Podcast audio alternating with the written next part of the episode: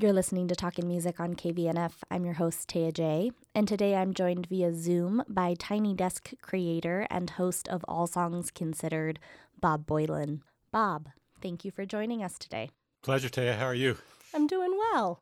Tiny Desk started in 2008. Talk to me a little about the origin of the idea for Tiny Desk and how it's changed, especially in light of the last two years. Oh, boy, yeah. So it started off um, almost as a joke. We went, uh, Stephen Thompson, my workmate and up here in Music, and I went to South by Southwest. Amongst the many artists we saw, one of them we wanted to see was Laura Gibson, a great uh, artist from Portland.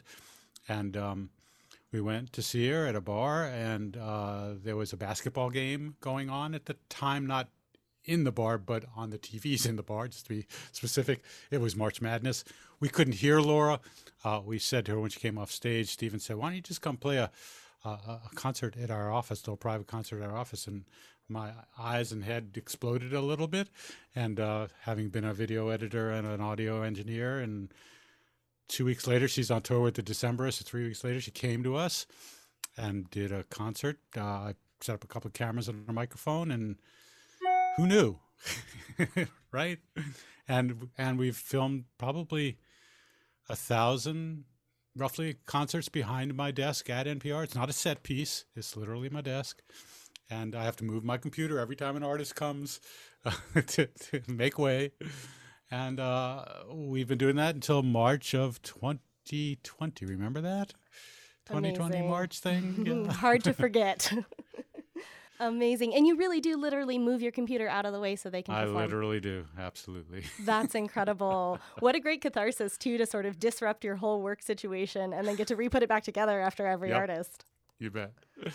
So we're fast approaching the deadline for the 2022 Tiny Desk contest. That deadline is Monday, March 14th. I'm wondering, Bob, if you could give only one piece of advice or one pearl of wisdom to a Colorado musician submitting to this year's contest, what would that be? Um, I'd say do something you're proud of. Play from your heart. Uh, don't worry about winning. Just do something you're proud of. That's the most important thing that, that you can do. Don't worry about the tech. Don't worry about any of that stuff. We can see talent when there's talent, whether the video is a little fuzzy or the color on the video is all wrong or the microphone not be may not be the best. Um, we see right through that stuff, and so don't worry about that stuff and enjoy it. Have fun with it. That's two pieces of advice, or three. It's all right, all rolled into one. it's a very journalistic answer. Um, how important are the lyrics or the messaging in a song versus the composition? What is it that you're really listening for?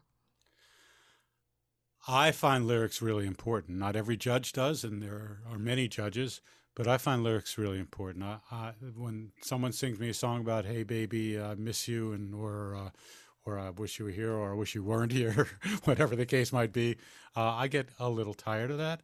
And so I love the way people and artists can look at the world in different ways and help you see the world and things in different ways. And lyrics is one of those ways. Sometimes it's the texture of the music and the way someone picks up a guitar or a, or plays uh on their computer. There's so many different ways to uh, take the usual and make them your own. And I think that's really important. Yeah, absolutely. I love that word texture. It's such a visual word to me. Um, I believe I heard somewhere that Neffy, the winner of the 2021 Tiny Desk contest, and really, if our listeners haven't heard her, she is incredible. I encourage them to take a listen. That she was the first musician back in the studio live after almost two years. Is that correct? Uh, yeah, it is literally an office desk and not a studio, but yes, she was a.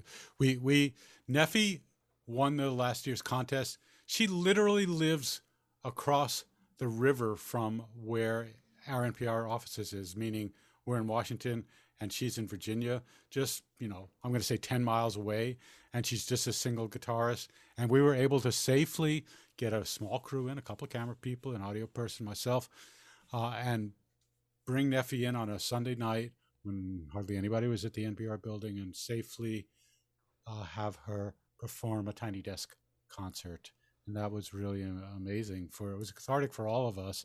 And if you watch that video, which you should, if you haven't out there, um, for Neffy, uh, a lot of tears and beauty. Absolutely, beautifully put. Is there a plan to start doing more live performances at your desk in the upcoming future? Uh, every time we think we have a plan, um, the world has different ideas. That's Uh, the motto for these last two years, huh? Indeed, my hope now uh, is the spring.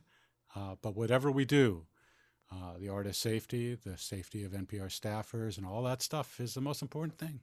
So we'll do that when we feel it's safe. And my fingers are crossed for uh, springtime. Here's hoping. Uh, I have to say, I r- have really enjoyed the sort of um, broad definition of home that has been brought to some of these tiny desks.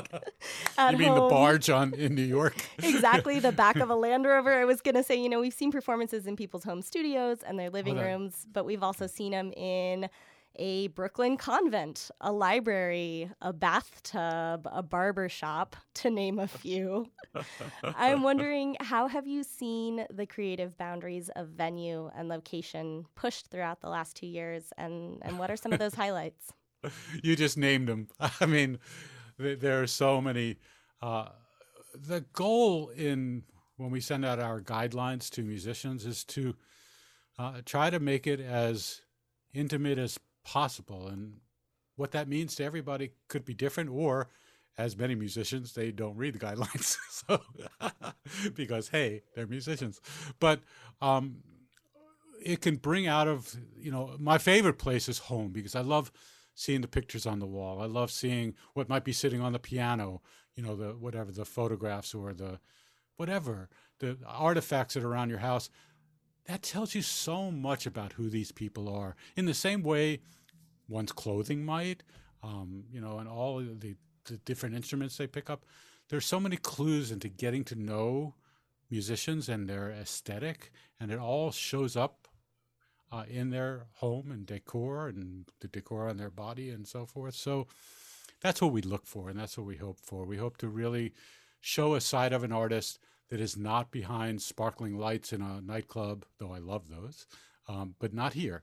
We try to show, you know have the raw voice that's not uh, full of effects, uh, and try to get it so that it's as close to being in your living room or bathtub as possible. Did you ever see that coming? The bathtub, a concert in the bathtub? no, but wow, we've now seen a few of those though.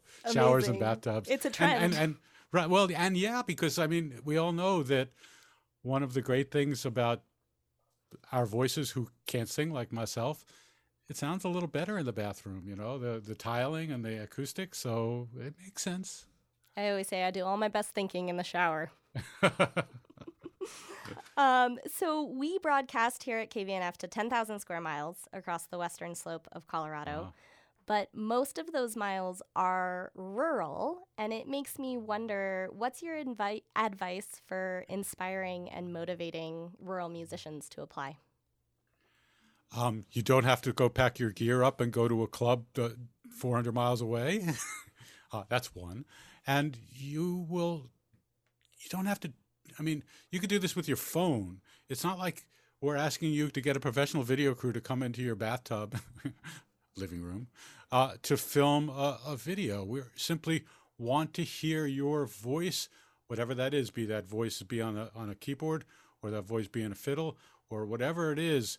Um, we want to hear an original song of you behind a desk, and it'll get watched, it'll get seen, and it may get seen by more if we really like what we see or think there's something unique about it. We put these videos, not just the winner, up online, and and even if you know there's a musician out there thinking, "Oh man, I can't do this," go to npr.org/slash tiny desk contest.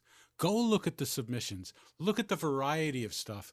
The musical tastes of the winners that we've had is all over the map. We're not stuck in a genre. We're not stuck in a like looking for the next, you know, when I say star, I mean, you know, glamour, you know, right? We're not we just want somebody with a unique talent to be heard and seen and give them an opportunity to find a new audience. Yeah, well said. I have to ask one more question. I'm very conscious of your time, but one more question from a coworker of mine. He is curious Do you still get nervous when you sit down or when you bring someone, some big name, to your desk to perform. Do you get those butterflies, or have you done it enough now that it's just par for the course? I want. I, I have no.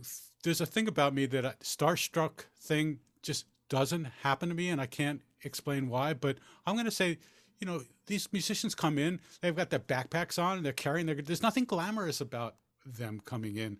Sure, I admire many of the musicians, but most of the people that I admire that come in and play are super down to earth, sweet people, and I'm thrilled to meet them.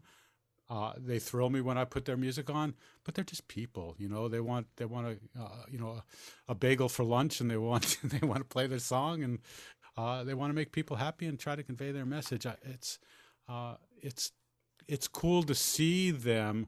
Some of my favorite musicians in a challenging situation and see how that they come up and where the creativity leads them. I love that, uh, but it's not nervousness. It's it's uh, it's admiration and love. Absolutely. Well, we certainly feel that for you. We feel that for Tiny Desk and for All Songs Considered.